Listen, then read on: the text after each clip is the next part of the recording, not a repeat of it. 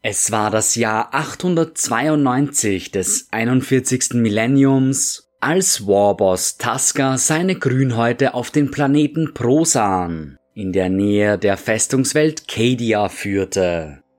Die Flotte der Orks war erst kurz zuvor in das System eingedrungen und imperiale Befehlshaber befürchteten, dass die Grünhäute Cadia selbst ansteuern würden. Doch aus irgendeinem ihnen unbekannten Grund schien Tasca auf den Planeten Prosan fixiert zu sein. Prosan war eine Trainingstodeswelt, voller Gefahren und ohne strategischen Nutzen. Die kardianische Armee nutzte die tödliche Umgebung der Welt, um ihre Soldaten an schlechte Umweltbedingungen zu gewöhnen. Säureregen, Tornados und plötzliche Vulkanausbrüche standen auf Prosan an der Tagesordnung. Es gab keinen ersichtlichen Grund, warum Taska seine Orks auf gerade diesen Planeten führte. Dennoch sandte er eine Welle nach der anderen auf die Oberfläche und ließ sie gegen die dort stationierten Regimenter des Imperiums kämpfen. Einen Monat lang gaben die Kardianer alles, um Prosan zu halten, doch schlussendlich hatten sie keine andere Wahl, als zu evakuieren. Der Planet war nun unter der Kontrolle der Orks, und die imperialen Befehlshaber gingen vom Schlimmsten aus. Die Raumflotte des Imperiums sammelte sich und bereitete sich auf einen erbitterten Kampf im All vor. Doch genauso schnell wie Taskas War erschienen war, war er auch wieder verschwunden.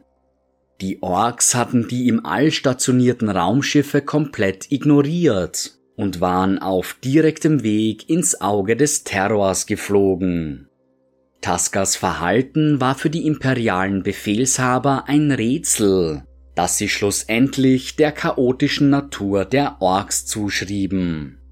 Doch der Warboss wusste ganz genau, was er tat. Zwei Jahre zuvor, gerade als sich Taskas Flaggschiff Blutkiefer seinen Weg durch den Warp bahnte, schlich sich eine dämonische Kreatur an Bord. Wie alle Orks schätzte auch Taska einen guten Kampf, und als er hörte, dass sich ein mehrköpfiger Albtraum durch sein Schiff schlachtete, war er ganz Ohr. Er streifte seine Energieklaue über und rannte geradewegs auf den Schlachtenlärm zu. Taska stellte das Wesen auf der Brücke des Schiffs und ein titanisches Duell zwischen den beiden entbrannte. Schlussendlich triumphierte der Ork und er konnte sich zwei neue Hörner an seine Trophäensammlung nageln. Taska hatte den Kampf unheimlich genossen und schwor, mehr dieser Warp-Kreaturen zu finden. Er würde seine Jungs in den ultimativen Kampf gegen die allermächtigsten Feinde der Galaxie führen. Kaum war die Blutkiefer wieder in den Realraum zurückgekehrt, sammelte Taska so viele Weird Boys um sich, wie er nur konnte.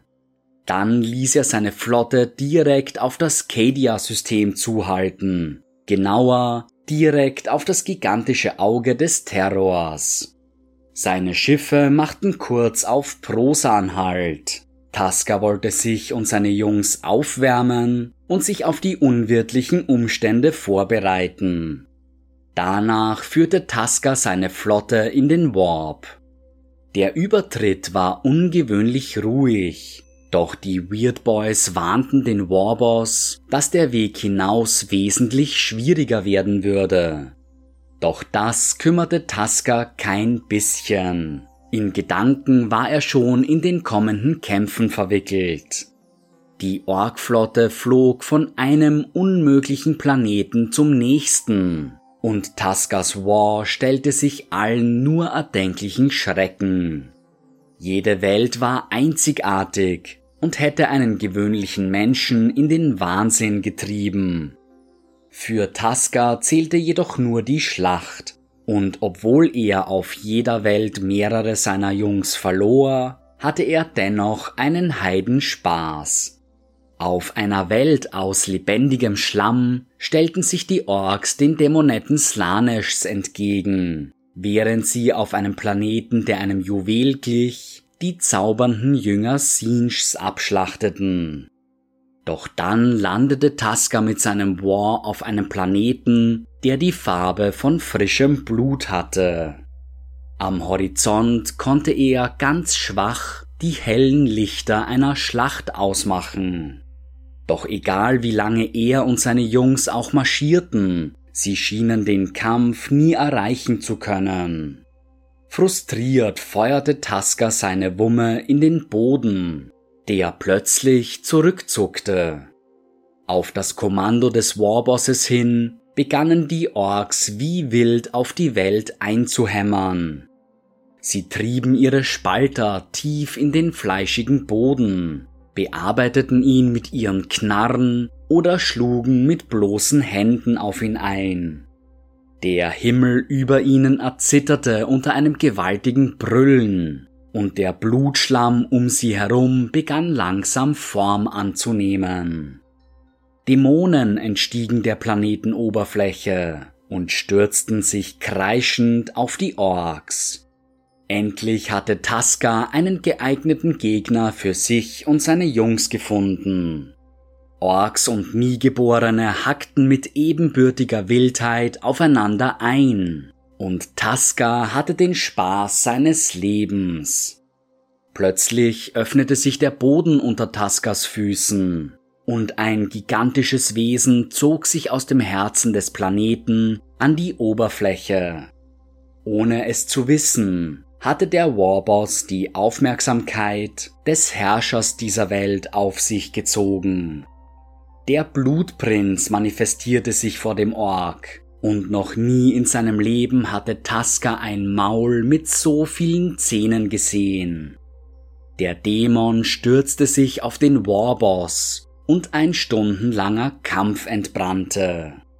Doch der Blutprinz spielte nur mit seinem Gegenüber. Die Dämonen waren endlos, während die Orks bereits gravierende Verluste erdulden mussten. Taska selbst blutete bereits aus mehreren Wunden. Schließlich wurde der Warboss von seinem Gegner durch den Bauch aufgespießt und in den Boden gerammt. Der Blutprinz schrie seinen Triumph lauthals heraus und pries seinen Schutzgott Korn. Die Weird Boys nutzten diesen Moment, um eine Welle psionischer Energie auf den Dämon loszulassen. Erzürnt von dieser Frechheit ließ der Blutprinz die Geister der Weird Boys mit einer einzigen Geste zerbersten. Doch da sammelte Taska seine letzten Energiereserven. Er packte den Dämon mit seiner Energieklaue zwischen den Beinen und machte seine eigene Geste. Zufrieden starb Taska. Doch das war nicht das Ende des Warbosses. Der Blutgott selbst schien von der grenzenlosen Kampfeslust der Orks beeindruckt gewesen zu sein. Also beschloss er wohl, Taska ein gewisses Geschenk zu machen. Mit jedem neuen Morgen finden sich Taska und seine Jungs erneut auf der blutroten Welt wieder. Erneut stellen sie sich den Dämonen Korns entgegen, kämpfen und fallen. Und so sind Taska, der Dämonentöter und seine Jungs in einem endlosen Kreislauf des Kämpfens und Sterbens gefangen, für immer Marionetten des Blutgottes. Nie zuvor in seinem Leben hatte Taska so viel Spaß.